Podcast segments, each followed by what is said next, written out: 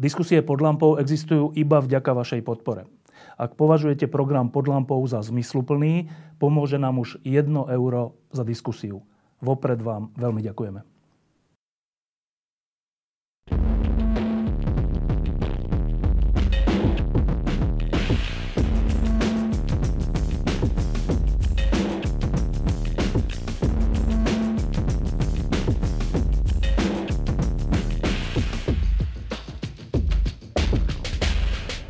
Takto zhruba pred rokom e, prišla do Európy, do Európy taká malá správička, že niekde v Číne, v nejakej provincii sa niečo udialo s nejakým vírom a sme to tak sledovali ľavým okom a žili sme si svoj život. Prešiel rok a máme za sebou prvú vlnu, druhú vlnu. V druhej vlne práve sme. E, tie krajiny, ktoré v prvej vlne boli veľmi úspešné, vrátane nás a Českej republiky, dnes majú vysoké prírastky. Češi sú, myslím, druhý na svete. My sme tiež veľmi vysoko. Čím padli tie mýty o tom, že to bude asi nejak geneticky alebo niečím, že, že tu u nás bolo tak málo, zdá sa. E, a dokonca je to tak, že niektorí z nás už majú aj tú chorobu COVID-19 za sebou. E, a ja som si teda zavolal človeka, ktorý nás tým rokom tu v Lampe aj v týždni sprevádzal a hovoril svoje postrehy, e, svoje e, predpoklady a potom vždy sme sa stretli a povedali sme si, čo z toho sa splnilo a čo z toho sa nesplnilo. Tak Vlado, sme uprostred niečoho, čoho sa ľudia veľmi boja, čo vyvoláva konflikty vo vláde, čo zatvára bežný život znova. Očakávali sme to? Áno, myslím, že áno. V tom prvom rozhovore som hovoril, že do týždňa to bude mať prvý prípad a e, pomýlil som sa o dva dní, bol tu za 5 dní.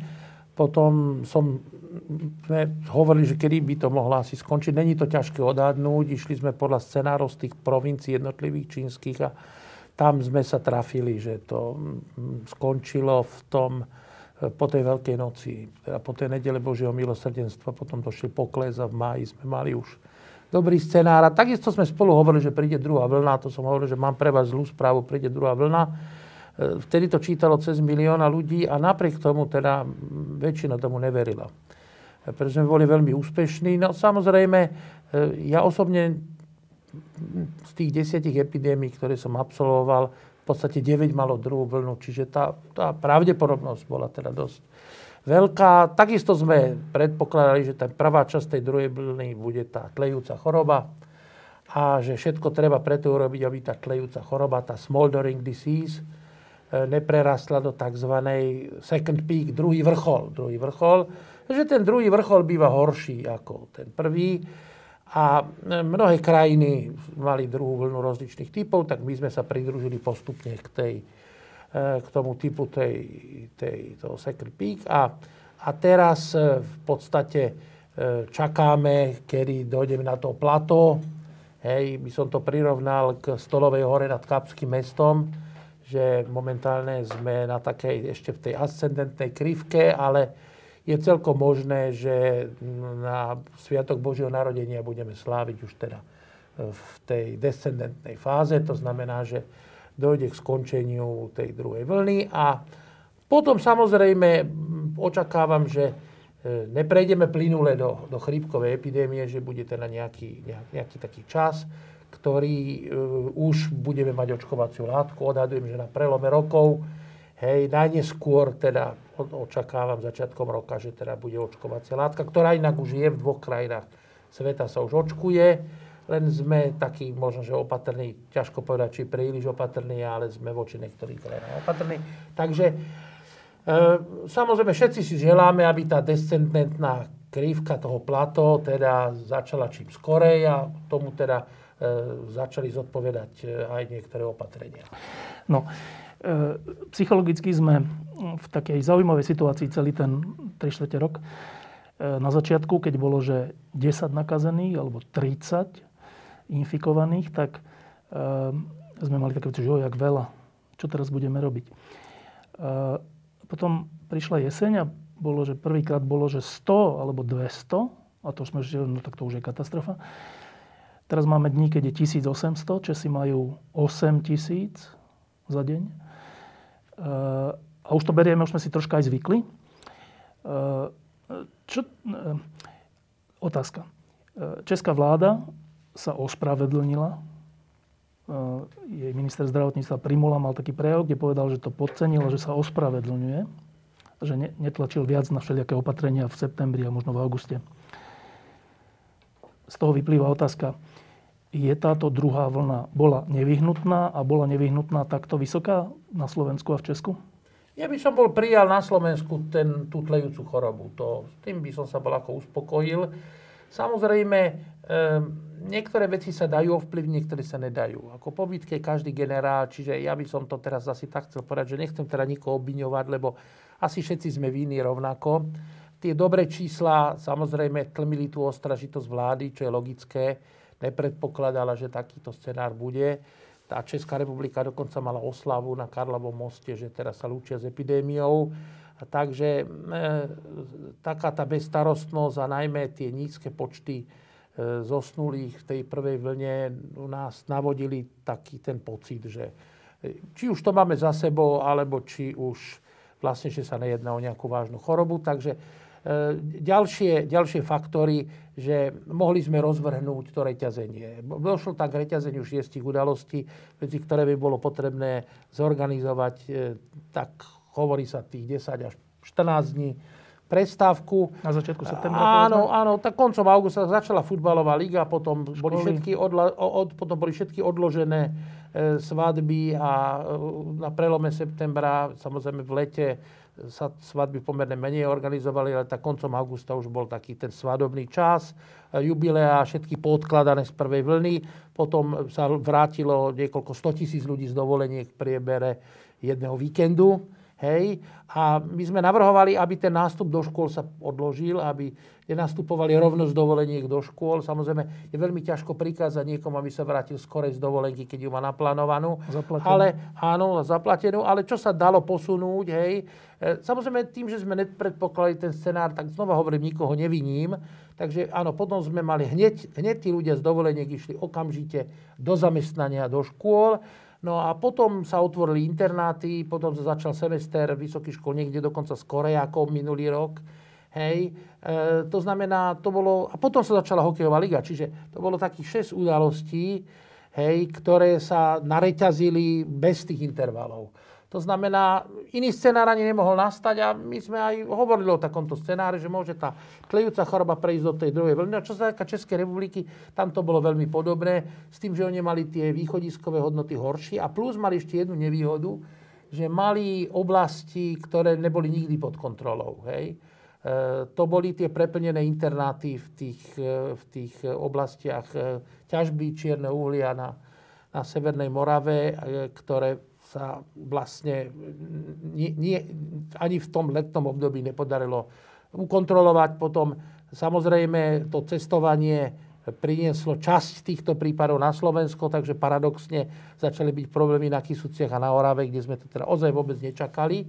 Hej, takže áno, časť tej, tej, toho, toho second peaku bola importovaná, ale drvivá väčšina, hovorí sa, že 10-15% bolo importovaných a tých ostatné zmesi samozrejme vypracovali my reťazením tých udalostí.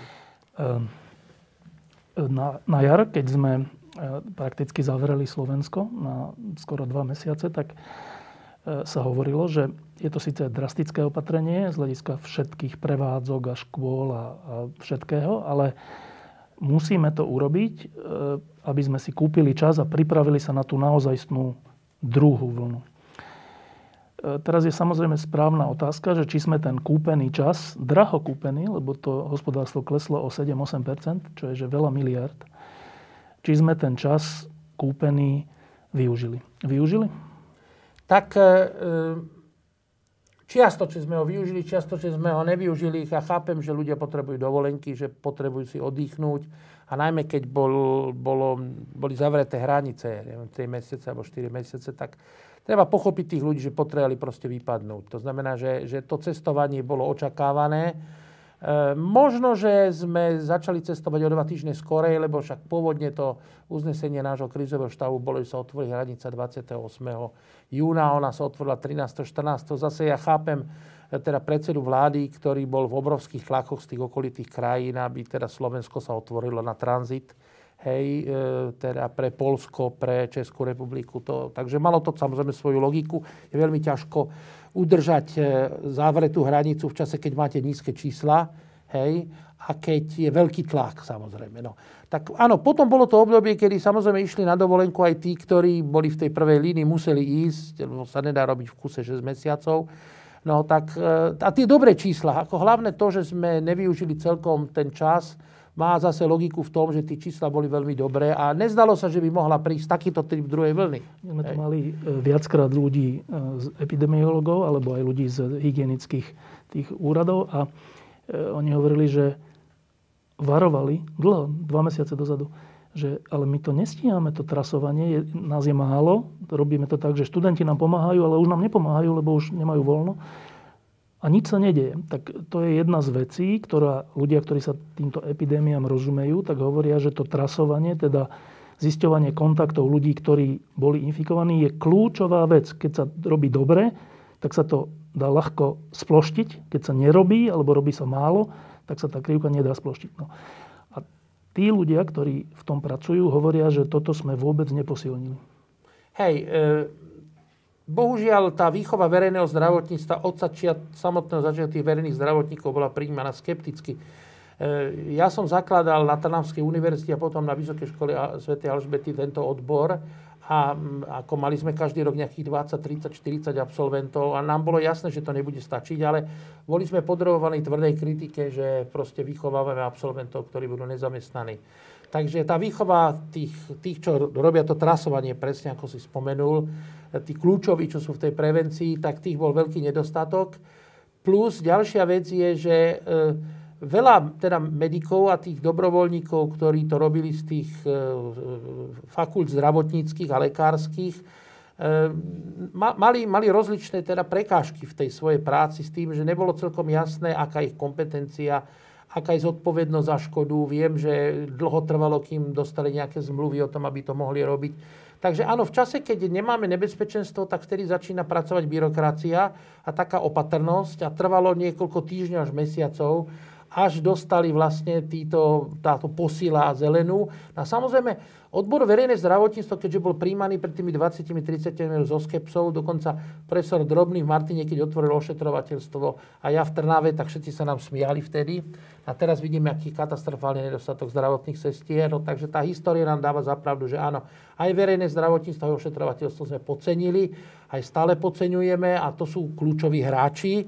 No, a chcem ale povedať na ospravedlnenie troška e,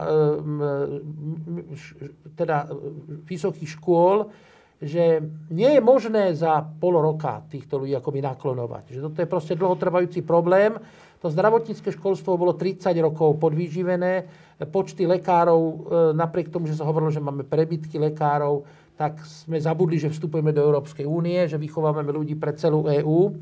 Takže aj tie počty tých medikov teda boli poddimenzované a toto je vec 30 rokov.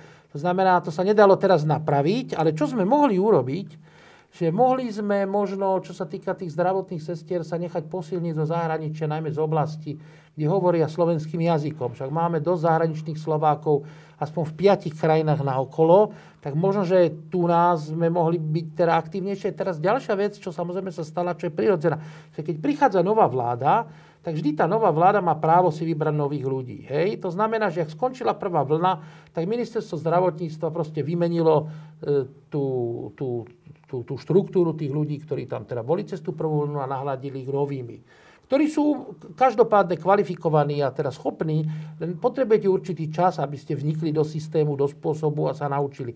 A bohužiaľ práve sa to stalo, teda tie výmeny sa diali júli v auguste a, a, a toto je taký ten vedľajšie nežiarúci účinok, že sa možno príliš rýchlo v krátkom čase teda vymenili ľudia, ktorí predtým organizovali tú prvú vlnu. Ešte jedna krátka otázka k tomu, to som sa viacerých tých ľudí pýtal tu a všetci mi povedali, že áno, že dalo sa to urobiť v tom zmysle, že e, nedá sa naklonovať za pol roka nový epidemiolog alebo nový hygienik, ale čo sa dá je najať brigádnikov, ľudí, ktorí samotné to telefonovanie budú vykonávať, na to asi nemusíš byť hygienik, ale že ani to sa nedialo. Áno, to je, to je pravda, že boli sme v atmosfére, kedy, tak ako hovoríš, boli sme v atmosfére, kde sme ani náhodou nečakali, že tá tlejúca choroba, aj keď traja sme to, ako oficiálne sme, aj pani profesorka Krištúfková, Jarčuška, ja sme povedali, že treba sa pripraviť, že tá druhá vlna nemusí mať scenár tlejúcej choroby. Hej?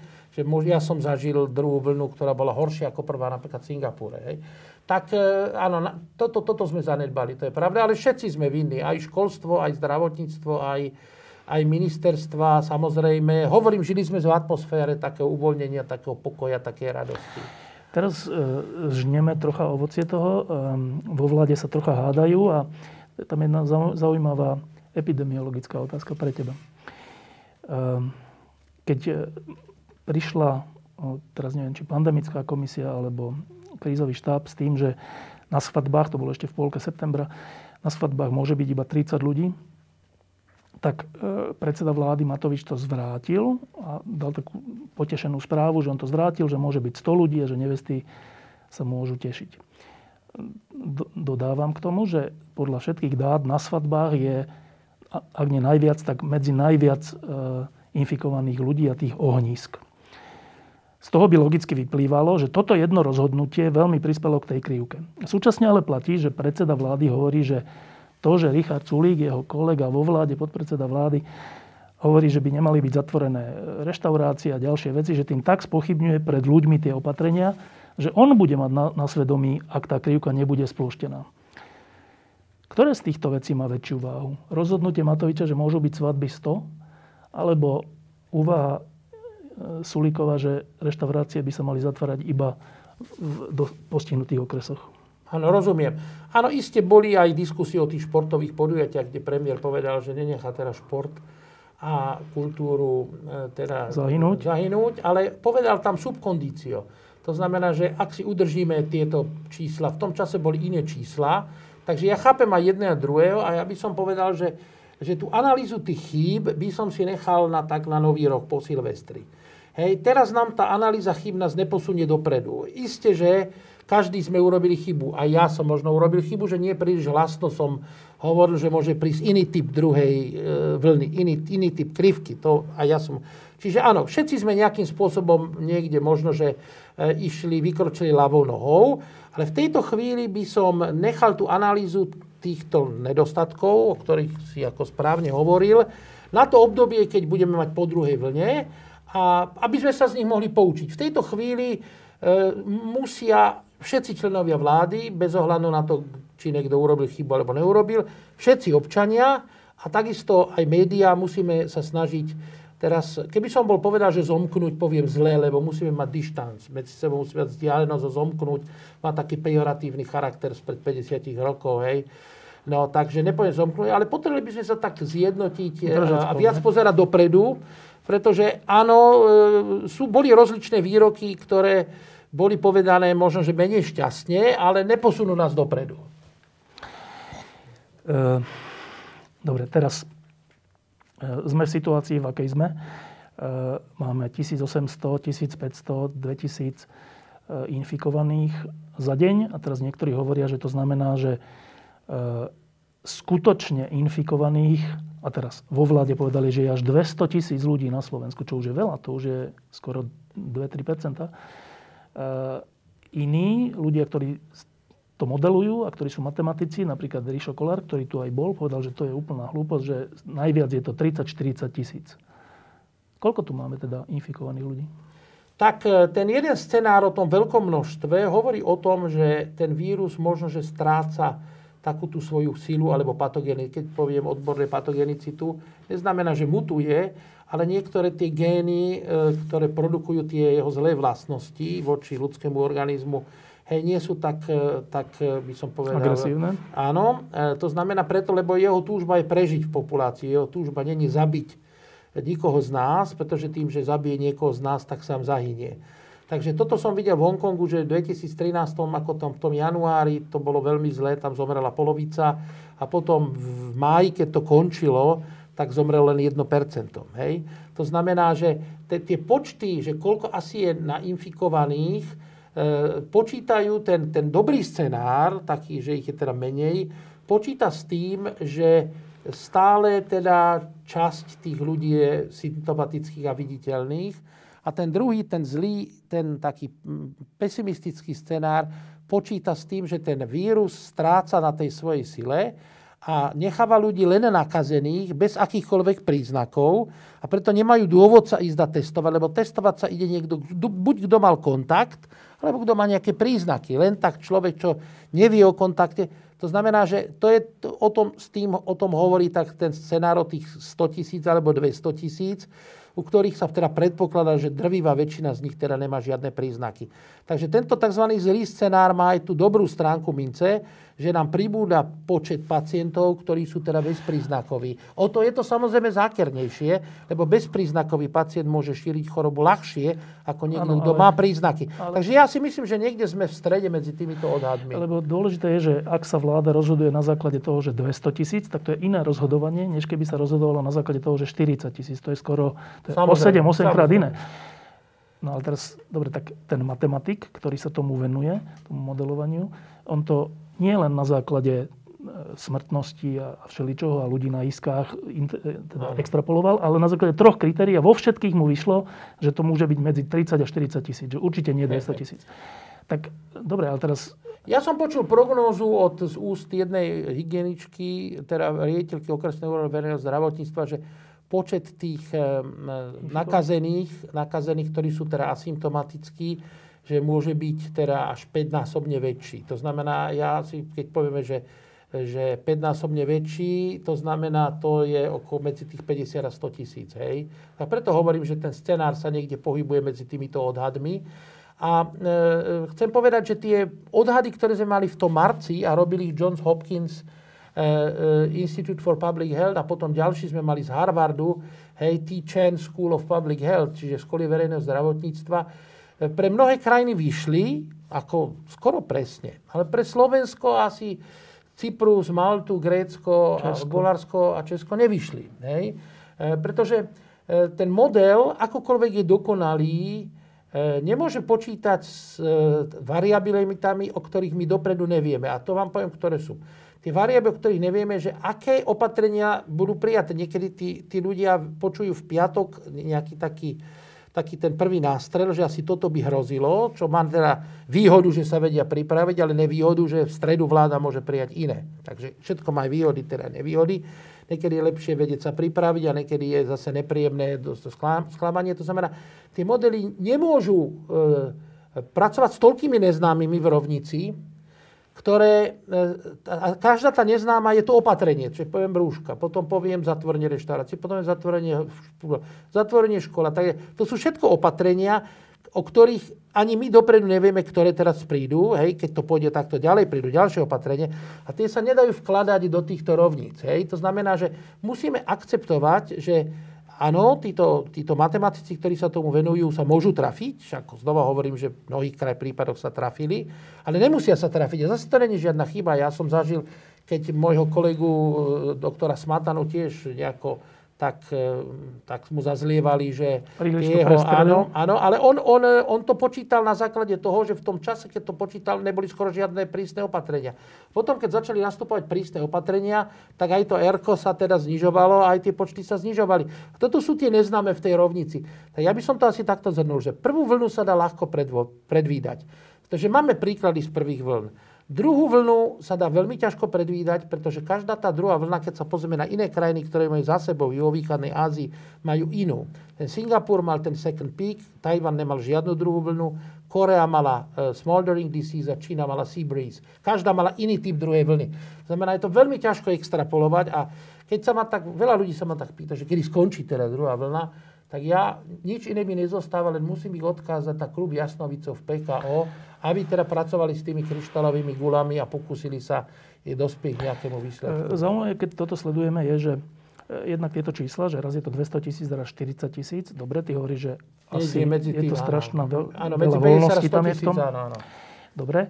Uh, druhá vec je, že keďže som teraz fakt bol 12 dní doma a sledoval som všetky správy, tak v Českej republike na to idú trochu inak, trochu inak ako u nás, v niečom aj tvrdšie. Uh, v Českej republike zas, zas, teda zatvorili aj základné školy, vrátane prvého stupňa. čo je teda už také opatrenie, že tým pádom Ako ich, bolo u nás. U nás ich rodičia vlne, nemôžu áno. chodiť do práce. Áno, áno, áno. to To je bolo u nás v prvej vlne, hej, hej. My sme to neurobili.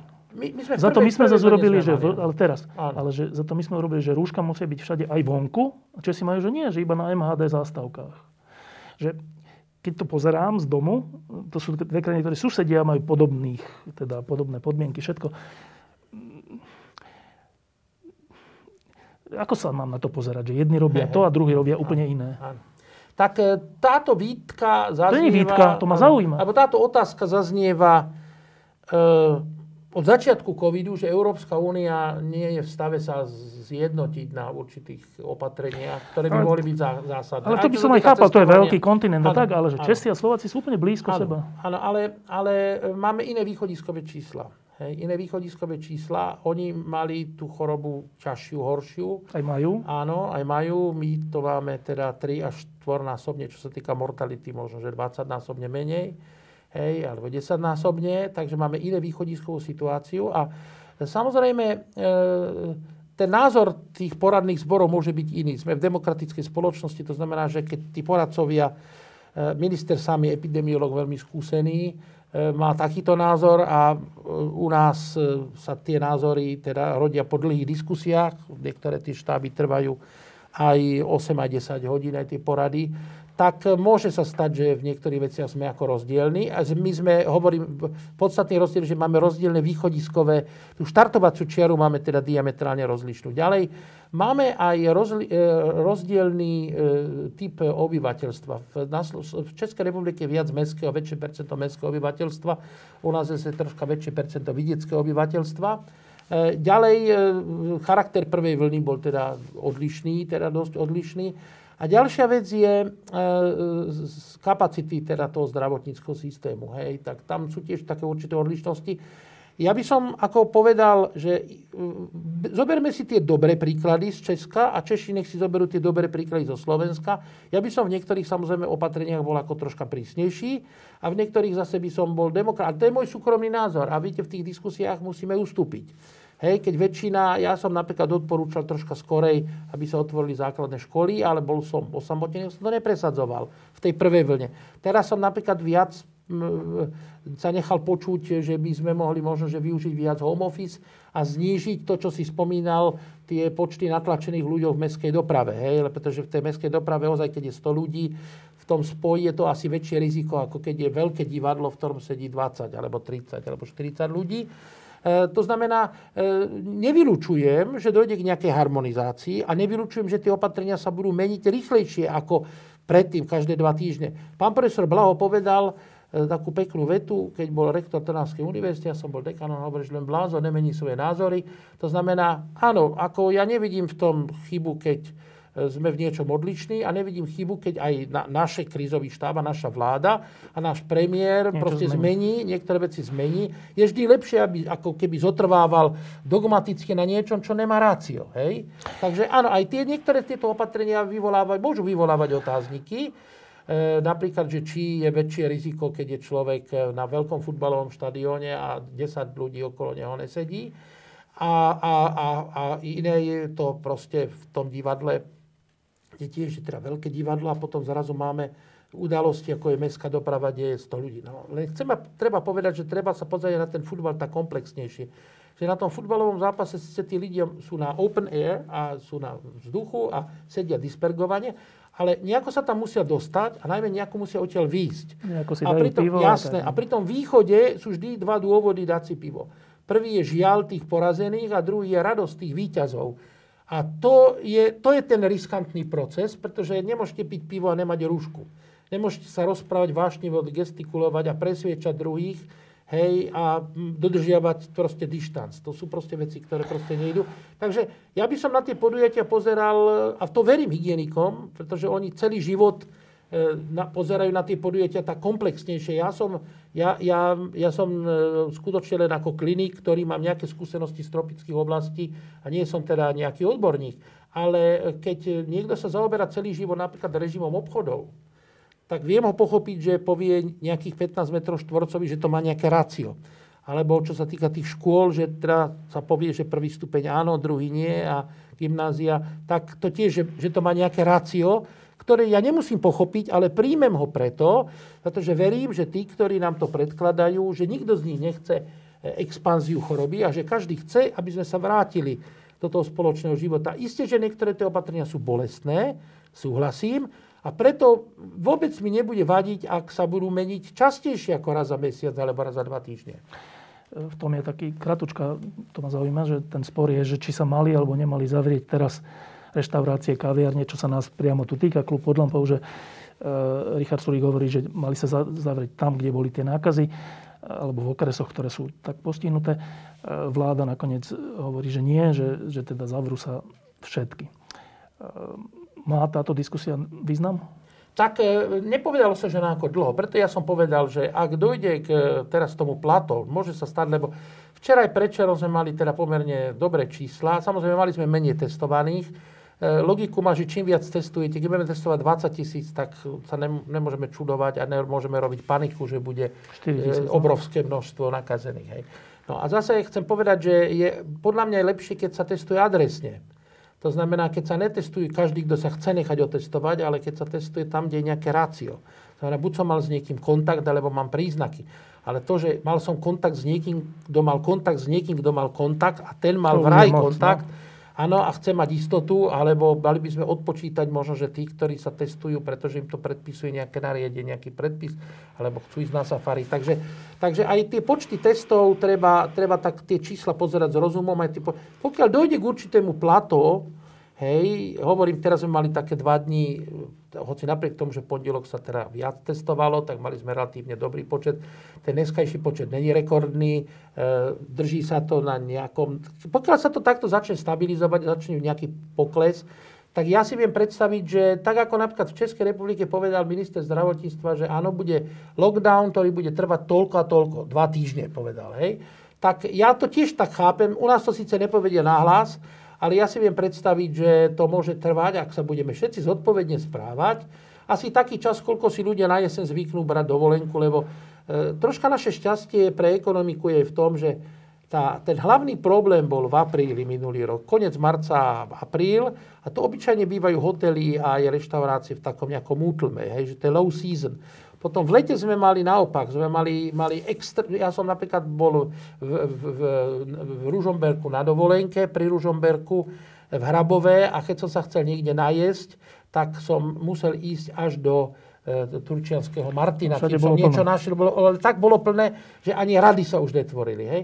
No, to znamená, že letos sme mali teraz dobre, teraz, teraz ide od 15. októbra to, čo sa nazýva tiež nízka sezóna, v Taliansku bassa stagione, to znamená, že ak, ak si vieme predstaviť, že tento čas nebude trvať 3 mesiace, ale bude trvať možno, že 2 týždne, alebo 4 týždne, to zase to máme v rukách my, vláda, by som povedal 10%, dobre, a vírus 30%, občania 50%, keď to mám tak rozložiť. Dobre?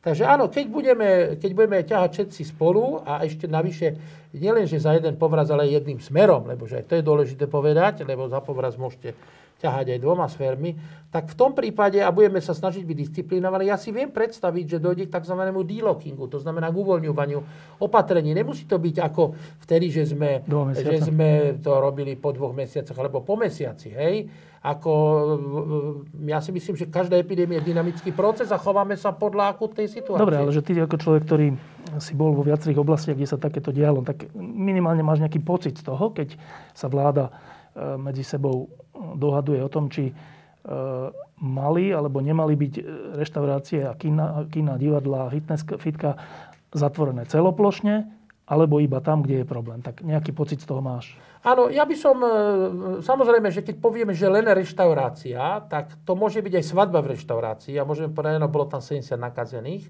a potom zoberieme bežnú reštauráciu, kde bol jeden nakazený. Takže e, ja si myslím, že keby sme mi povedali e, o nejakom režime, že napríklad svadby nie, veľké podujatia nie, oslavy nie, reštaurácii v nejakom špeciálnom režime, že vieme nájsť modus vivendi. Ja si myslím, že v priebehu dvoch týždňov sa tu nejakým spôsobom nájde taký, nie modus morbiendi, čiže spôsob, aby odumierala ekonomika, ale modus vivendi, aby sme spolu nažívali. Možno, že tu bude aj ako, že perspektívne na nejaký čas dopredu, že budeme s tým vírusom nejako tak žiť, ako v chrípkovej epidémii. Hej, no. Tak to sa týka tých, tých reštaurácií. Čo sa týka tých divadiel, tam je celkom možné, že sa prejde na tie metre štvorcové, že nebude divadlo ako divadlo, samozrejme. Treba si uvedomiť, že teraz sme psychologicky, aj vláda, aj ľudia e, oprávnene vystrašení z tých čísel. Hej? To znamená, ten, ten, ten, ten psychologický prístup v takomto pocite ohrozenia... Veľmi, že zavrime všetko. Že tí, áno, že tí zodpovední ľudia majú pocit, že viac treba byť prísny ako liberálny. Hej? Ale znova hovorím, tá situácia sa môže zmeniť a treba operatívne reagovať. Takže ja si viem predstaviť, že e, medzi všetkými svetými Vianocami dojde k postupnému delockingu a naopak niektoré podujatia budeme musieť e, sprísniť. Je to celkom možné. Ak napríklad zistíme, že že tá mestská doprava ozaj teda bude zdroj infekcií, no tak treba nariadiť home office, alebo umožniť ľuďom, aby boli home office, aby tá denzita sa zmenila, alebo pokým zamestnávateľom, aby začínali nie všetci naraz o 8 alebo o 9, hej, ale aby začínali proste postupne. Čiže toto, s týmto sa nechcem povedať, že treba vyhrať, ale treba e, samozrejme reagovať na tú situáciu, ktorá teraz je zlá. E, samozrejme, nemôžeme ju zľahčovať, ozaj sme v ohrození, treba tieto veci brať vážne. A na druhej strane si uvedomujeme, že za dva týždne môže byť celkom iná situácia. Ešte jedna taká aktuálna vec, ktorá mňa samého prekvapila. E, teraz vyšla taká, znova je to troška taký, ani nie že spor, ale taká informácia, že a čo vláda? Však vláda o tom nerozhoduje, o tom rozhoduje hlavný hygienik. Tak ja som bol doteraz v tom, že je nejaká pandemická komisia, ktorá má nejaké návrhy, potom je ústredný krízový štáb, ktorý, ktorý má ako keby silnejšie ešte právomoci a návrhy, ale nakoniec rozhoduje vláda. V tomto som ja žil pol roka. Dneska sa dozvedám od predsedu vlády a podpredseda vlády hovorí, že je z toho troška aj prekvapený, ale dobre, že to tak nie je, že v skutočnosti rozhoduje hlavný hygienik. Tak ty si bol členom jedného z tých štábov, tak ako to teda je? Tak e, v tej prvej časti, čo si pamätám, to išlo tak, ako hovorí, že teda rozhodla nakoniec vláda. Samozrejme, to slovo hlavného hygienika je veľmi dôležité, niekedy je rozhodujúce, pretože predsa len je, je to človek, ktorý má tri vysoké školy, má verejné zdravotníctvo, má medicínu, má virológiu. To je asi jediný hlavný hygienik v Európe, čo má aj skončenú virológiu. Jak profesora Čiampora, takže ozaj je to človek na správnom mieste. Takže áno, aj on teda aj na tej vláde má teda dôležité slovo. Ako je to legislatívne teraz upravené, ja neviem, lebo boli medzi tým dve novely zákonov a teraz ide ďalšia, ktorá by, ktoré troška posilnili a menili tú polohu hlavného hygienika.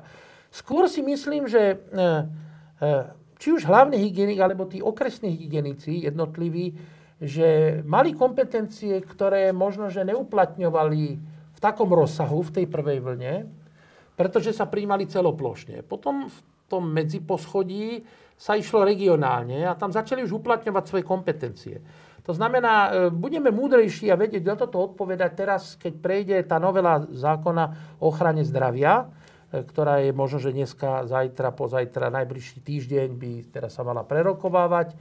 A tam to, táto vec bude jasnejšia. Samozrejme, že v čase e, prírodnej katastrofy, lebo tú pandémiu by som prirovnal také isté katastrofy, ako keby akože prasklo Gabčíkov a zalial sa Žitný ostrov, ako som to zažil v 65. Tak v čase tejto katastrofy sa samozrejme niektoré tie zákony a opatrenia príjmajú tak, že majú svoje nedokonalosti, majú svoje chyby. Však niektoré sú na ústavnom súde, niektoré sú upozornené prokurátorom, že to tak proste nejde. Toto ja všetko rozumiem.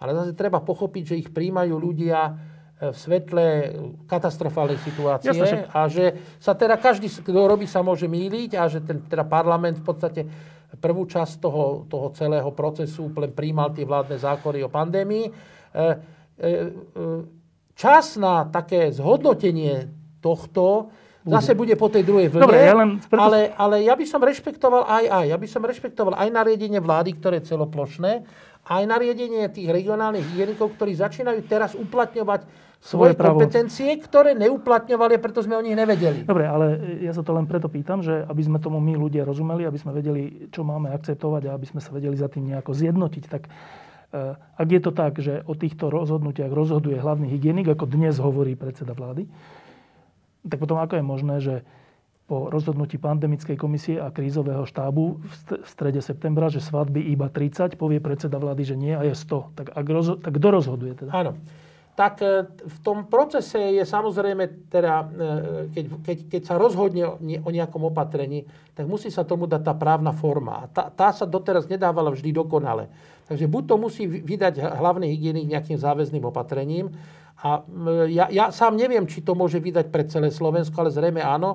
Ale celkom iste viem, že regionálne hygienici môžu zatvárať prevádzky bez toho, áno. aby mali akýkoľvek e, ako maršrut z vlády. A na druhej strane tie celo e, e, plošné, plošné opatrenie, aj ten hlavný hygienik je rád, keď má za sebou vládu. Keď má pocit, že proste, ako, ako angličania tom hovorí backing, že, že, že za chrbtom mu stoja tí, ktorí vlastne rozhodujú v tých jednotlivých rezortoch, že jak sa to bude uplatňovať. Takže v tomto samozrejme by mala byť rovnováha a e, mnohé veci, napríklad aj mne včera nebolo celkom jasné, ako, ako je to s, s niektorým zhromažďovaním, že, že napríklad má byť do 6, ale niektoré, hovorí sa, že sa to netýka škôl, dobre, v tej škole je 20 ľudí a v tom autobuse je 50, či je to zhromažďovanie, alebo není to zhromažďovanie, proste ani ja som tomu nerozumel. Dobre, nevadí, my nemáme skončenú právnickú fakultu. Hej? A chcem povedať, že ešte na odľahčenie, že aj keď máte tú istú kauzu, sa stalo, že dva tie senáty toho istého súdu, konkrétne ústavného, no na alebo najvyššieho, možné, no? rozhodli inak. Hej? Takisto sa niekedy čudujeme nad verdiktami niektorých teraz súdov. Čiže e, ani tie názory právnikov nie sú tie isté hej, na, na tú vec. Čiže ja to akceptujem a chápem, že niektorým veciam nerozumiem, vtedy sa snažím zapojiť tzv. zdravý kuchynský rozum a snažiť sa si položiť takúto otázku, že čo ten zákonodárca chcel týmto povedať. Hej? To znamená, vždy to tak berem, že chcel povedať to, aby sme sa nenakazili. A v tomto hľadám nejakú tú pravdu. Dobre. Uh, však teraz budú veľké právne spory o tom, že aj niečo na ústavnom súde a tak, čak hádam sa z toho nejako poučíme. Dobre, uh, teraz pár osobných vecí, ktoré ma zaujímajú, že tvoje rady. Uh, ja som teraz za posledných 12 dní bol naozaj doma, keď som zistil, keď som dostal teda informáciu, že som pozitívne testovaný. A počas tých 12 dní najťažšia vec nebola ani tá choroba, dobre, to, to nejaká zvládneš, ani to, ale že ten pocit, že počkaj, tak teraz to slovo nakazený, ktoré tak ľahko používame, platí na mňa, že ja som nakazený. Slovo nakazený vo mne vyvolá troška niečo ako mor, alebo také niečo.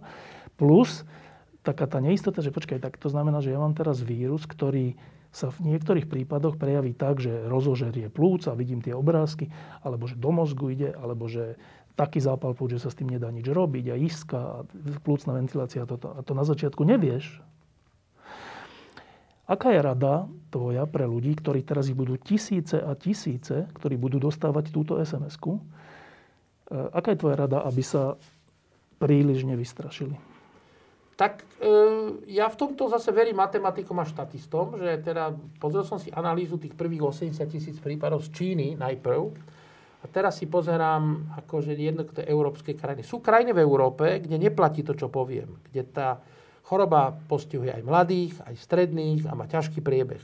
Ale u nás polovica, e, v Číne 80%, u nás polovica. To znamená, je to niekde medzi polovicou a troma štvrtinami, nemá žiadne príznaky. Alebo má také príznaky, ktoré zistili vtedy, keď mu ozaj ho donútite k tomu, aby vám odpovedal na 10 otázok.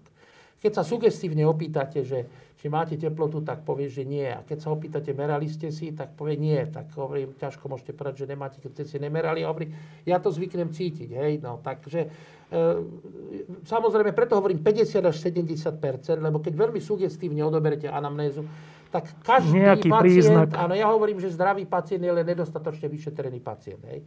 Hovoria taký, e, so žartom niektorí skeptici tak, e, ale keď to chcem zobrať, že objektívne, tak hovorím, tých 50-75% nemá žiadne príležitosti. To je dobre pre nich, to je dobrá správa.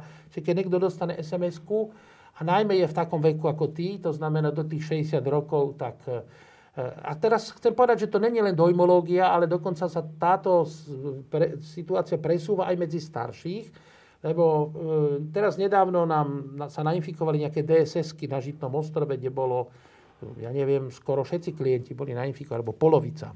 A mali nad 70 a 70, 90 rokov.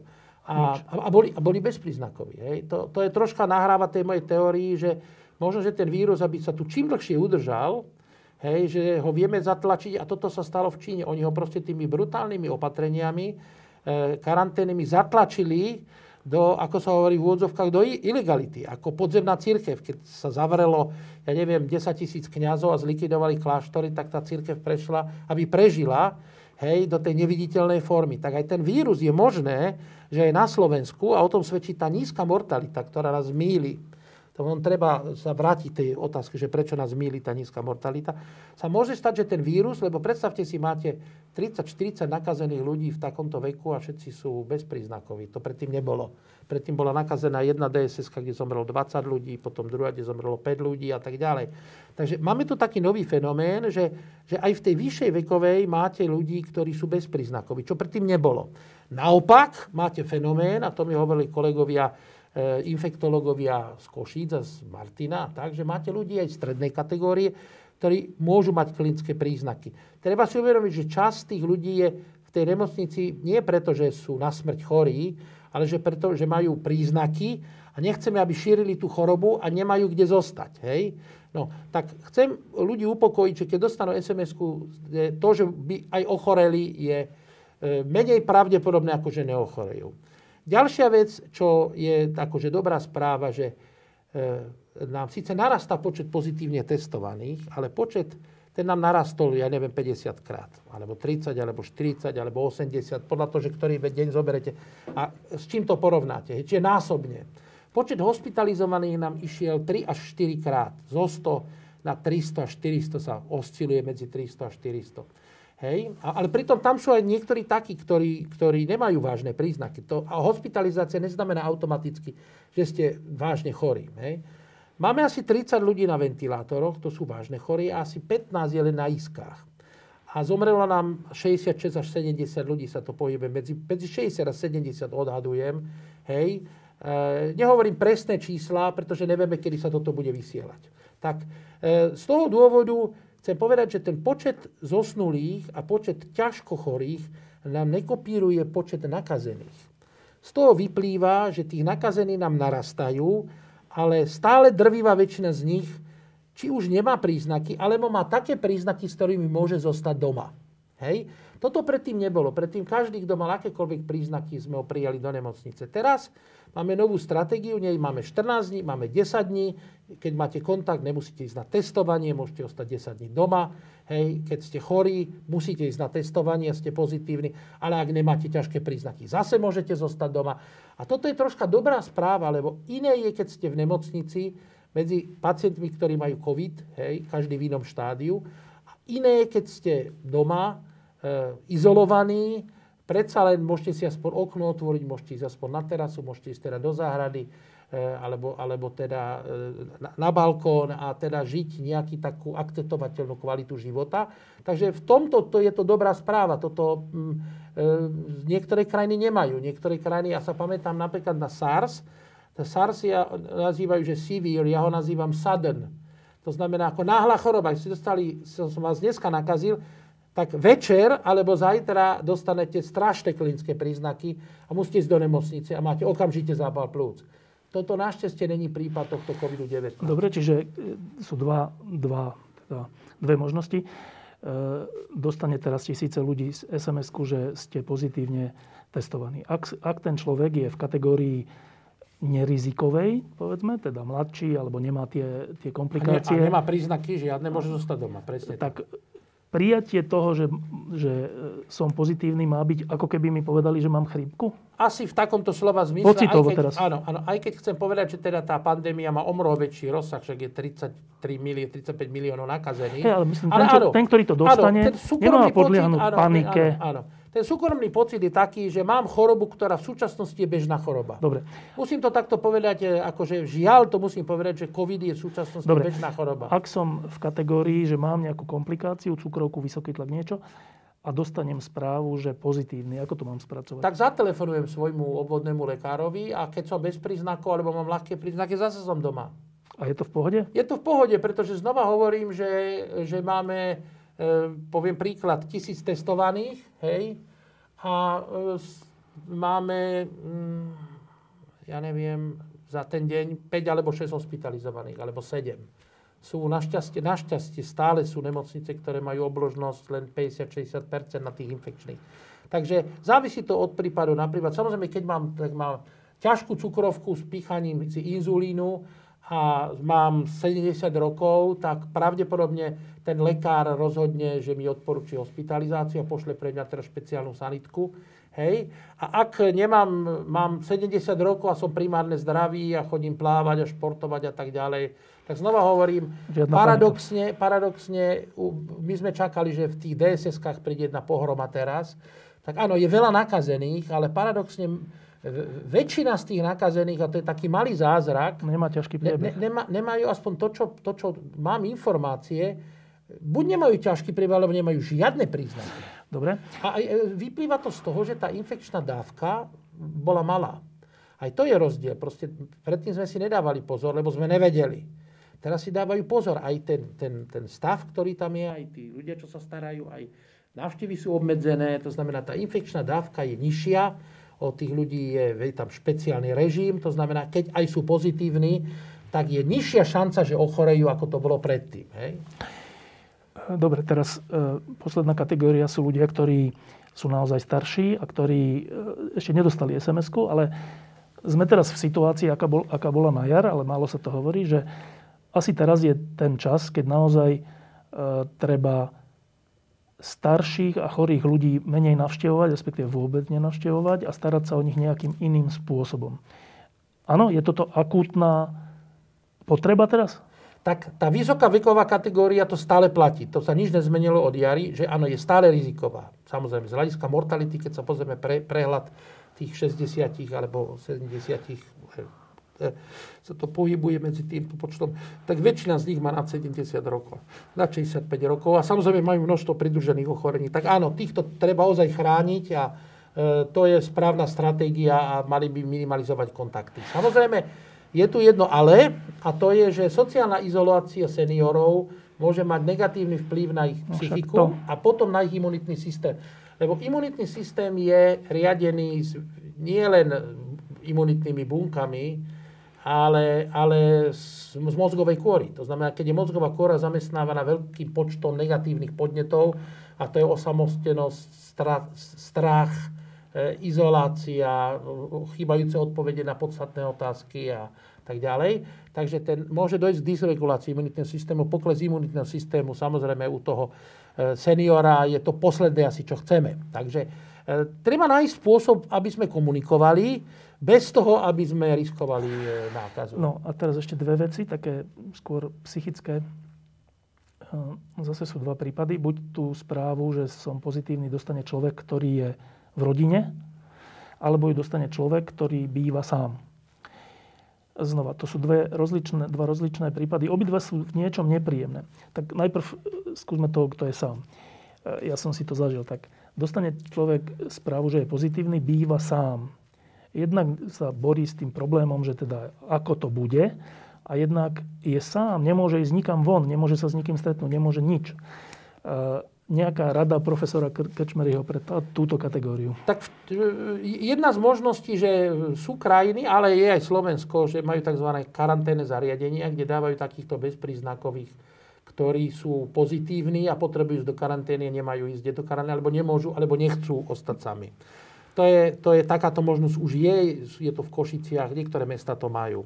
A Teraz, to masové, áno, no. ale, ale není to bežné, a není to bežné a ja tak bežný, bežný scenár je, že e, drvivá väčšina z nás má nejakých priateľov, e, ktorých poprosíme, aby nám nakúpili, či sú to teda susedia, alebo kamaráti, alebo priatelia a s nimi sa dá kontaktovať tak, že ozaj e, sa nenakazí. Hej? E, treba veľa telefonovať, nikdy sme nemali toľko telekomunikačných možností a e, spôsobov Skypeu a komunikácie, ako máme teraz, tak prečo by sme to nevyužili? Nepoviem pred 100 rokmi, keď teda bola cholera, museli byť ľudia 40 dní izolovaní v úplnej izolácii, ale teraz proste toto nehrozí. Takže toto je jeden z liekov, ako, ako teda naďalej teda komunikovať. A sa... Samozrejme máme prípady, keď ozaj ľudia nikoho nemajú, kto by im nakúpil, a kto by sa o nich postaral, najmä a ak sú starší a majú obmedzenú mobilitu a majú e, majú komorbiditu, iné choroby, tak tí sú na hospitalizáciu. Hej, to je samozrejme. Toto je ten príklad, čo som povedal, že áno, pokiaľ nám budú stačiť lôžka, nemusia byť na akutnom oddelení, môžu byť na tom, čo napríklad postavil Milan Filo v Ružomberku, že pristavil jeden zrekonštruoval pavilón, alebo pán Baláži, že zrekonštruoval starú nemocnicu v Novej Bani, ktorá je vlastne celá premenená na takéto karanténne centrum. To je niečo medzi nemocnicou akutnou a medzi našim bytom. A teraz čo s tými, ktorí bývajú v jednej domácnosti viacerí? No tak veľmi záleží na tom, že jak, jak, ako veľká je tá domácnosť. Úplne no, ideálne... bežne, bežná domácnosť. Štyria, Dobre, štyria tak, ľudia. Tak e, seniory, to znamená, ak, ak žijeme so starými rodičmi, tak oni musia byť v, izolovaní. Oni, oni musia byť. Ani možno, že nie ten chlapec, čo je pozitívny, ale najmä musia byť izolovaní oni. Ako ich izoluješ? He, tak vy, treba im vyčleniť jednu izbu a teda treba, aby chodili na vece vtedy, keď tam iní nechodia a takýmto spôsobom. Ak sa to nedá, tak ten chlapec musí ísť do karanténneho centra, alebo musí ísť niekde, kde je izolačka. Napríklad na internátoch, rektori urobili na mnohých vysokoškolských internátoch izolačky pre tých, ktorí nemôžu ísť domov a pre tých, ktorí teda sú nakazení a teda nemajú kam ísť. Hej? No, Alebo ale, ale... tretia možnosť je, čo urobila prvá rodina, čo sa tu nainfikovala, že išli na svoju chatu do Burgenlandu, k Neusiedlze. Áno, ale tam Hej. je tá otázka nepríjemná, že, že manžel alebo manželka dostane správu, že je pozitívny a manžel alebo manželka, ten druhý nie je pozitívny. Ano. No ale teraz bývajú doma. Teraz čo, on má ísť domov a čo má robiť? Hej, tak e, keď majú dve izby, tak on má byť v jednej izbe, ona v druhej izbe a keď sú spolu, musia mať rúšku. Hej. E, to, to je také zaujímavé, že aj doma niekedy potrebujete rúšku. No, e, choroba sa neprenáša jedlom, to znamená, kuchyňa není extrémne riziková, ale treba obmedziť tie kontakty na minimum. Hej, skutočne na minimum. E, ak to není možné, tak znova hovorím, treba si hľadať spôsob, ako by izovali. Napríklad minulý týždeň som mal taký prípad, ktorý povedal, že nemáte byť, ale potom som ho opýtal, nemáte chatu? Áno, máme chatu tu nedaleko. Tak išiel na tú chatu. Išiel svojim autom sám, Hej, odviezol sa na chatu, bol tých 10 dní na chate. Takže e, vždycky, keď človek hľadá, nájde takýto spôsob izolácie. Dobre, ďalšia taká dôležitá vec, a teraz sa o tom začínajú písať také zaujímavé články, je, že e, žijeme pol roka, e, a teraz nemyslím izolovaný v zmysle v nejakom byte, ale izolovaný navzájom, skoro by som povedal dotykovo fyzicky, že normálne, keby si tu bol, tak určite by som ťa chytil za rameno a všetko, ako, lebo tak to ľudia potrebujú. A teraz budeme žiť mesiace a už žijeme v situácii, keď, sa, keď sme takto ďalej od seba a, a chceme byť ďalej od seba. Aj od tých ľudí, ktorých máme radi, starších ľudí najmä, že sme tak ďalej. E, nedotýkame sa, už nehovorím, že, že sa ľudia objímajú alebo niečo také. Že nie. A teraz niektorí hovoria, že to je zdanlivo nič, ale v skutočnosti to veľmi vplýva na, na život človeka. Tak ako to je? Áno, znižuje to kvalitu života. Tak ja mám to šťastie, že ty si očkovaný. Tým, že si prekonal chorobu, tak de facto si zaočkovaný, máš protilátky, takže e, ma nemôžeš nakaziť, tak preto môžeme diskutovať. Hej. E, e, tento, táto tak, ten social distancing, to znamená, to je to R, ROR stratégia odstup, to je ten odstup, to čo aj VH od začiatku hovorila, že rúška odstup, tak áno, ten odstup robí takýto sociálny distres. Bohužiaľ aj ja som napríklad zažil v Grécku, keď som bol na Lesbose, že keď som chcel podať ruku policajtovi, tak som vyfasoval pokutu. Hm. Hej, to znamená tam aj za podanie ruky, ako pokuta, hoci ten vírus sa nešíri podaním rúk, on sa len šíri, že si to s tou rukou ja sám dám do dýchacích ciest, teda do nosa, alebo, alebo teda do úst. Hej. To znamená, že áno, je to problém a e, ja znova dúfam, že Božie narodenie nás zastihne v čase o mnoho priaznivejšom, že si budeme môcť zaželať požehnané Vianoce, tak e, aby sme ani neporušili toto riziko a aj aby sme sa teda mohli objať a teraz si, si teda zavýšovať. Pevne v to verím. Počkaj, to by, to by sa stalo kedy? No tak Božie narodenie sú na Vianoce. Nemyslím ale, že čo sa musí stať, aby to takto dopadlo? Potrebujeme dostať sa do toho zostupného e, chodníka z tej stolovej hory, z toho plato.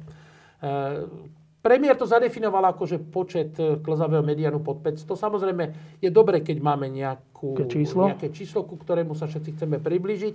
Povedal som, závisí to 30% e, od vírusu, 20% od vlády a od hygienikov a 50% od nás. Hej, keď, e, keď tých 50% skutočne každý zapojí do toho akože racionálne a tak vnútornú disciplínu, tak ja verím, že, že Boh nikdy nedopustí na človeka takú skúšku, ktorú není schopný zvládnuť a narodenie jeho syna je e, taká udalosť, e, aby sme ju mohli prežiť v, e, verím, že ju prežijeme vo voľnejšej atmosfére, ako si naznačil, ako je social distance. No, preto sa to pýtam, lebo je taký asi všeobecná zhoda, že ako keby také vydýchnutie nastane vtedy, keď nie, že vakcína bude povolená, lebo tie vakcíny už sú vyrobené, ako mi ľudia povedali, to nie, takže oni sa iba ano, začnú vyrábať, oni tak, sú vyrobené. Už máme aspoň dve vakcíny. Hej. Vo veľkom množstve sú vyrobené a čakajú na to, či, sú, či budú povolené a či budú otestované a už sa testujú, niektoré už sú otestované, ale teda je všeobecná zhoda, že ak by sme sa dali 70% e, ľudí zaočkovať, tak nastane to, že ahoj Vlado a môžeme sa normálne dotknúť. Hovorilo sa, že tá vakcína bude pred americkými voľbami, to hovoril americký prezident, ktoré budú teraz za chvíľu. Áno, áno, vyzerá to tak, že bude, ale bude zrejme len pre Ameriku. Dobre, tak ale keď bude už v novembri pre Ameriku, tak zdá sa, že v novembri, decembri už by mohla byť aj pre Európu. Realisticky hovorím? Áno, ja, ja ju očakávam ako vianočný darček. E, e, de facto e, Rusi už očkujú, aj Číňania očkujú svojimi vakcínami. My samozrejme sme troška skeptický, neviem, či nie príliš, lebo ja ako dieťa som dostal spustu sovietských vakcín a aj proti besnote jediná vakcína, ktorá bola v dispozícii, bola sovietská vakcína a som tu a nemal som žiadne problémy. Ale dobre, chápem, že tá dôvera v európske vakcíny je väčšia ako v tie ruské a v tie čínske. No ale chcel by som povedať, že treba si uvedomiť, že európska aký spôsob je prísnejší a je aj byrokratickejší. Tej kontroly, toho testovania. Áno, áno, a to je, není dobrá správa, lebo ja chcem povedať, že ak by bola EÚ príliš byrokratická, tak my by sme tým pacientom, čo majú teraz COVID, nemohli nič dať. Tak náš šukl e, spolu s ministerstvom zdravotníctva urobili veľkú vec, za ktorých treba pochváliť, že nám dovolili dávať lieky, ktoré neboli licencované na COVID, ale boli údaje o tom, že by mohli e, na určité fáze covidu fungovať. To znamená, preto si myslím, že aj máme nízku mortalitu, že tí naši infektológovia dostali zelené svetlo zo šuklu a z ministerstva ešte v marci, hej, čo bola teda veľká vec. A celkom inak liečite chorobu, keď máte v zásobe 5 liekov, čo by mohli fungovať, ako keď liečite niekoho, ktorému poviete, sorry, ja vám nemôžem nič dať. Lebo aj remdesivir nebol vyvinutý na COVID. Remdesivir bol proti ebole. Chlorochín bol proti malárii. Hydroxychlorochín bol liek, kde sú štúdie, kde niektorý fungoval, niektorý nefungoval. Remdesivir, dve veľké štúdie. Britská nefungoval, americká fungoval. To znamená, my stále nemáme, ak by niekto sa teda opýtal, že či máme 100% liek, ktorý je licencovaný a ktorý approved a ktorý teda ozaj funguje a 100% no, nemáme. Ale Slovensko bolo v situácii, na rozdiel od niektorých iných veľmi byrokratických krajín EÚ, že sme mali povolenie dávať lieky, ktoré mali in vitro efekt a v niektorých štúdiách sa osvedčili. To bol hydroxychlorochín, to bol azitromycin, to bol lopinavír, to bol ritonavír a to bol favipiravír. Hej, japonský liek, ktorý Nemci používali ako chrípkový a ukázal sa, že funguje. My sme mali 5 liekov a v takejto atmosfére liečiť pacienta keď máme 5 liekov, ktoré sú suspektné dosť, že, by, že pomôžu, je úplne iné, ako keď pacientovi nemáte čo dať. A v tom je možno, že je rozdiel tej veľkej mortality. Aj v tom môže byť čiastočný rozdiel. No, ale ešte k tej vakcíne, že na Slovensku je umelo živená nedôvera k vakcínám, hoci sme za svoj život prešli vakcínami a tým pádom nepoznáme mnohé choroby, našťastie. Napriek tomu teraz je strašne, strašná, strašná strašný odpor v časti spoločnosti voči vakcínám a už vôbec nie voči povinným vakcínám. E, tak ale Vlado, ty povedz, e, ak bude tá vakcína a bude otestovaná, schválená v Európe, teda tými, tými prísnejšími testami, než Rusia a Číňania idú, e, je dôvod, aby niekto na Slovensku sa toho obával?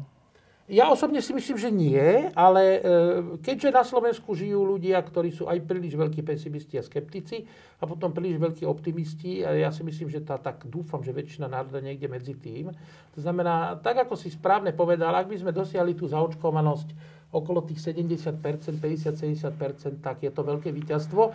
Ja chcem povedať, že ale niektoré skupiny e, budú pravdepodobne musieť akceptovať povinnú vakcináciu. Akože hnevajú sa ľudia, keď hovorím o povinnej, ale to sa netýka plošte. To znamená, ja som nepovedal, že každý sa bude musieť dať ovak, o, o, očkovať. To v žiadnom prípade nie.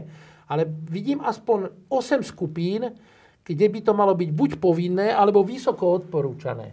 A to sú zdravotníckí pracovníci, teda lekári, sestry, hej. Potom by to mali byť predávačky, potom by to mali byť vodiči v mestskej doprave, ha, teda hasiči a policajti, e, e, vojaci a všetci tí ďalší, e, pracovníci DSS-iek a tak ďalej, ktorí prichádzajú, z veľ, majú veľký kontakt s ohrozenými a plus tí desiatí, to som povedal len 9. Tí desiatí, to je najdôležitejšie. Ja by som e, to vysoko odporučil seniorom. A nie len COVID, ale teraz by som im odporučil chrípku a pneumokoky.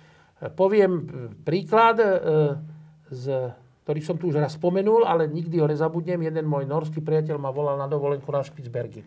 A nič by na tom nebolo, keby to nebolo 6. decembra. Tak som si povedal, že hlúpejší nápad si teda neviem predstaviť ako zime ísť na Špicbergy, tak išiel sám. Ale on nešiel na dovolenku. On vedel, že na Špicbergoch nezamrzá, zamrzá teda pôda a že všetko celý rok, celý 10, 100, 200 rokov je zamrznuté. Áno? Tak on exhumoval pacientov, ktorí zomreli na španielskú chrípku. Mali v papieri napísané Spanish flu, španielskú chrípku. Áno? To boli robotníci v bani, tam je norsko-ruská baňa 100 rokov. A on ich ľahko exhumoval, lebo tým, že je tam stále zamrznutá pôda, tak tam sa nedajú kopať hroby. Takže hrob znamená, že máte neboštíka, ktorý je celý obklopený masou kameňov, veľkých skál, ktoré medvede nevedia odhodiť. A on z nich zobral vzorku z plúc a urobil PCR, lebo tie mŕtvoly boli zachované. Tak ako včera, keby zomreli. Hej? Zobral PCR a na tých PCR-kách na väčšine tých mŕtvych, čo zomreli na španielskú chrípku, nenašiel vírus chrípky, ale našiel zvyšky pneumokokov. To znamená, že to, je, to, to chcem zdôrazniť, že ten vírus covidu, aj vírus chrípky nám len otvorí bránu. To je tak, ako máte trojského konia. Hej? To znamená, otvorí bránu a vtedy tam tie baktérie, ktoré máme v respiračnom systéme, vojdu. A u seniorov sú to zabíjaci.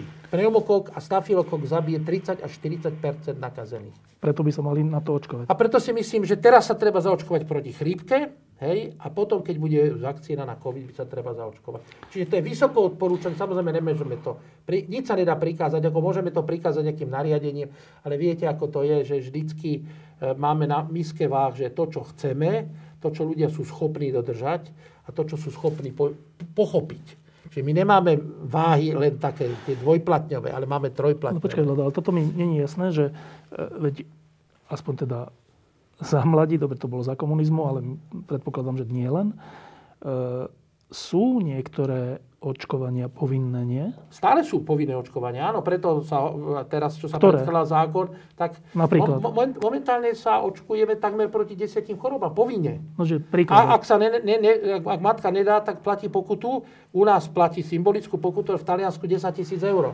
To znamená, že Eh, a sú krajiny, kde vám zrušia povolenie na pobyt. Alebo eh, minule, keď sa nechceli nechať zaočkovať jedna ortodoxná komunita v Bronxe, tak ten, eh, tak ten starosta Bronxu zakázal tým deťom chodiť do školy. No, čiže, čiže existujú... Áno, my, my máme kde sebe napíchaných správne 10 vakcín. Dobre, Každý z nás a, a nikto o tom nediskutoval. Čiže, čiže dnes na Slovensku to nie je tak, že nič nie je povinné, nie, nie, čo sa týka vakcín. V súčasnosti máme povinnú vakcináciu 10 vakcín. Dobre tak potom prečo aj ty hovoríš, aj mnohí iní, že ale nedajme to povinne? No, to, toto pochopiť ja neviem, ale musím vedieť pochopiť, že kopu ľudí nebudem nikdy vedieť pochopiť. Dobre? No dobre, to ale... sú tí skeptici, to sú tzv. tí skeptici, ktorí čítajú len tie články o tých vedľajších nežiaducich účinkoch, alebo sú to tí, ktorí hovoria, však ja som mladý, ja to nepotrebujem, lebo ja keď ochoriem, nič sa nestane.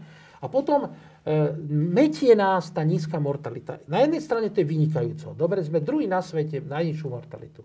Ale my vidíme len tú priamu mortalitu, ten, ten, len tú priamu tých, čo zomrú.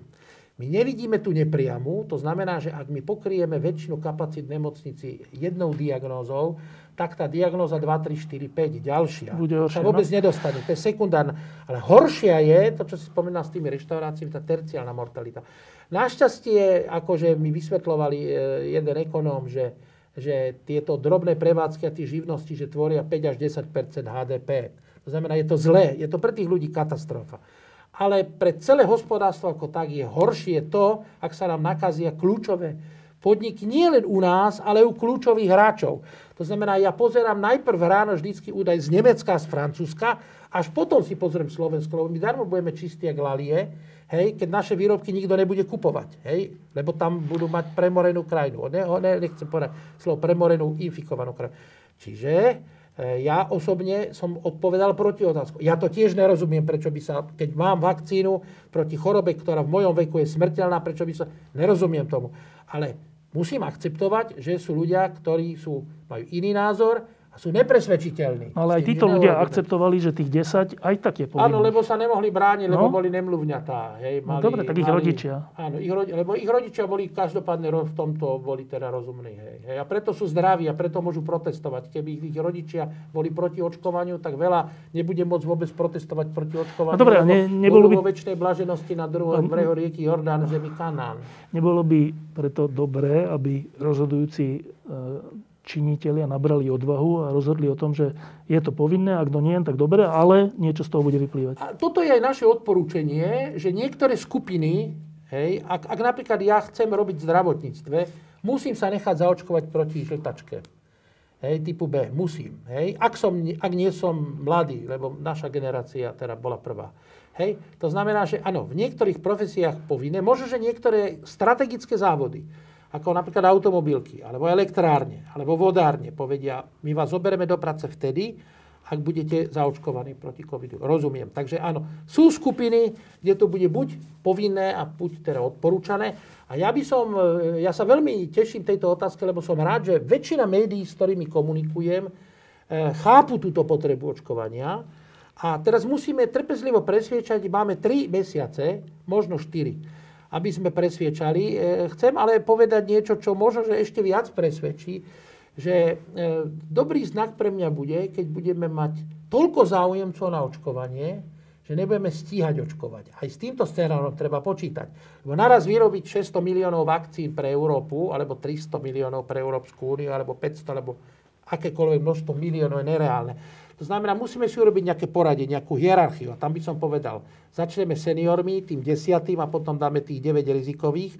A potom je zvyšok populácie a môj sen je ten, že aby ľudia radšej sa stiažovali, že je nedostatok vakcín, ako keby e, ich zahodili, ako sa stalo pred desiatimi rokmi, keď minister zdravotníctva veľmi správne kúpil vakcíny proti prasacej chrípke a väčšina tých vakcín bohužiaľ zostala nevyužitých. To, to som považoval za tragédiu, hej, e, pretože ľudí miatla nízka mortalita, nízka chorobnosť.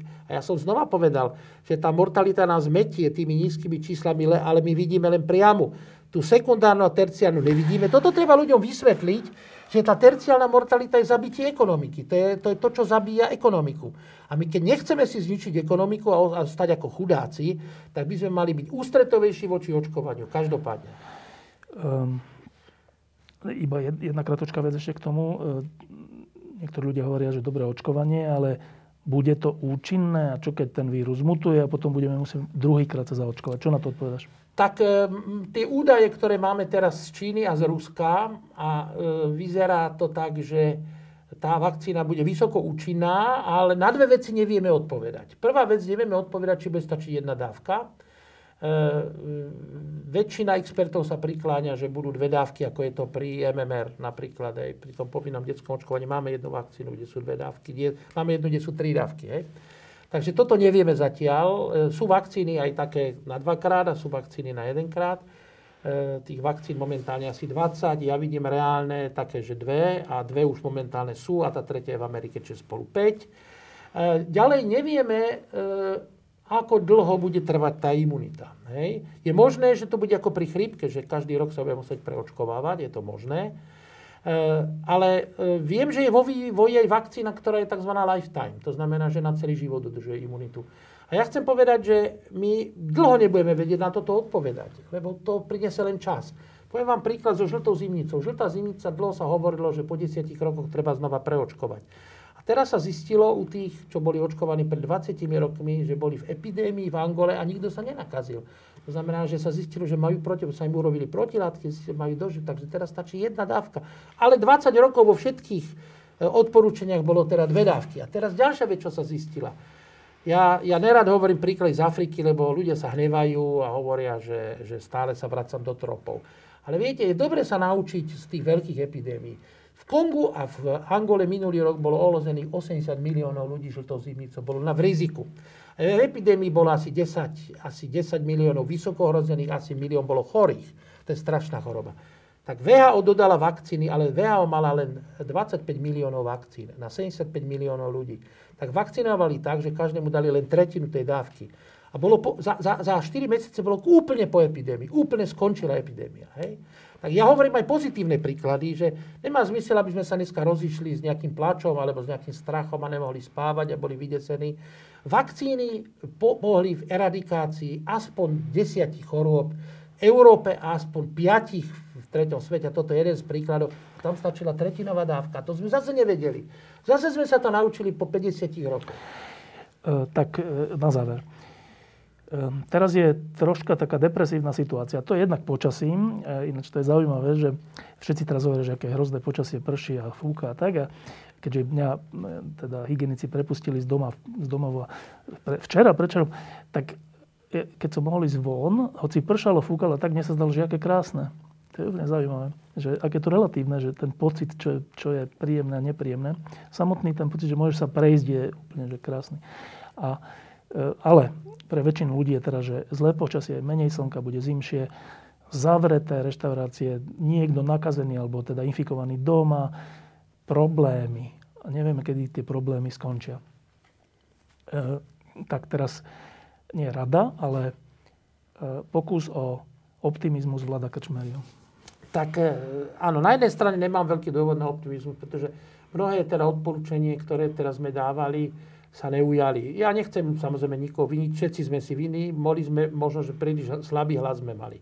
Mali sme možno, že viacej kričať a hoci médiá boli na našej strane, teda čas médií, Samozrejme, čas médií nás napádala a teraz osmiešňovala. Aj hlavného hygienika, aj mňa, aj viacerých členov toho epidemického štábu. Však predseda posledného krízového štábu to aj napísal, hej, že teda e, skutočne dochádza k primitívnym útokom na členov krízového štábu, ktorí samozrejme nech zaznejú, ale nech zaznejú v čase, keď bude po epidémii. Dobre? Teraz sa potrebujeme skutočne zjednotiť. E, nesmieme hľadať chyby, ne, ne, nehrabme sa v minulosti, E, neobvinujme sa, poďme všetci dopredu, keď sa všetci zjednotíme v tom spoločnom cieli, ktorý máme, potom si necháme ten čas na, na, na hľadanie vynikov.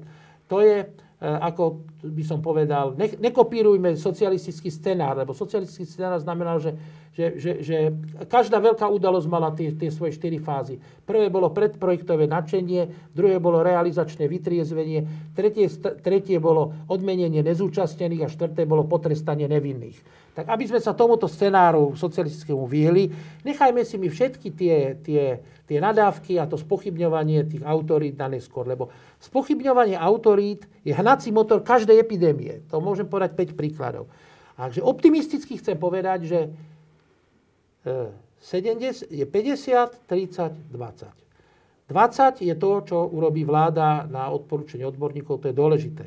30 je to, jak sa bude chovať vírus, to nevieme predpokladať, ale tí, čo sú veriaci, sa môžu modliť, a to aj robia, každý večer je to v televízii, a tí, čo sú neveriaci, tak tí nech držia palce, aby ten vírus prešiel na tú menej virulentnú formu.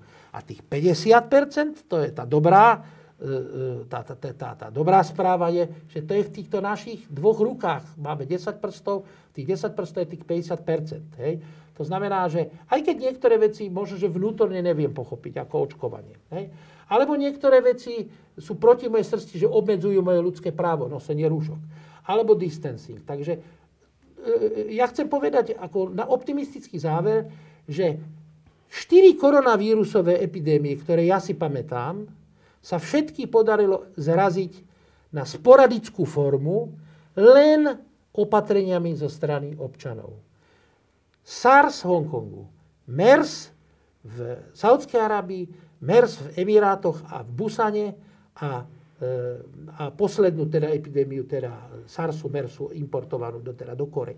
Toto sa podarilo, neboli žiadne lieky, žiadne vakcíny, ani sa nehovorilo o žiadnych vakcínach, nič. Toto všetko sa podarilo disciplínou. To znamená, že to je tých 50% a to je tá dobrá správa. To je presne to, čo môžeme ovplyvniť. Tých 30% vírusu nemôžeme ovplyvniť, tých 20% vlády nemôžeme ovplyvniť. A, tých 50, a to je veľká vec, to je úžasné. To znamená, ak máte osud svoj vo vlastných rukách, no tak prečo by sme sa teda netešili na Vianočné sviatky? E, teraz politici, keď o tom hovoria, a nielen politici, tak e, vždycky tú, tú, tú svoju reč, alebo prejav, alebo mm, mimoriadný prejav sa snažia zakončiť teda pozitívne a povedia, že zvládneme. To už je to troška taká fráza. Ja sa ťa preto nechcem opýtať, či to zvládneme, ale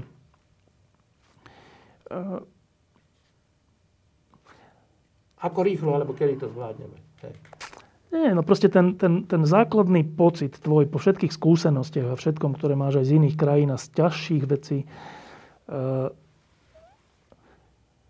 majú si ľudia zachovať tú nádej, že to, že to bude dobré?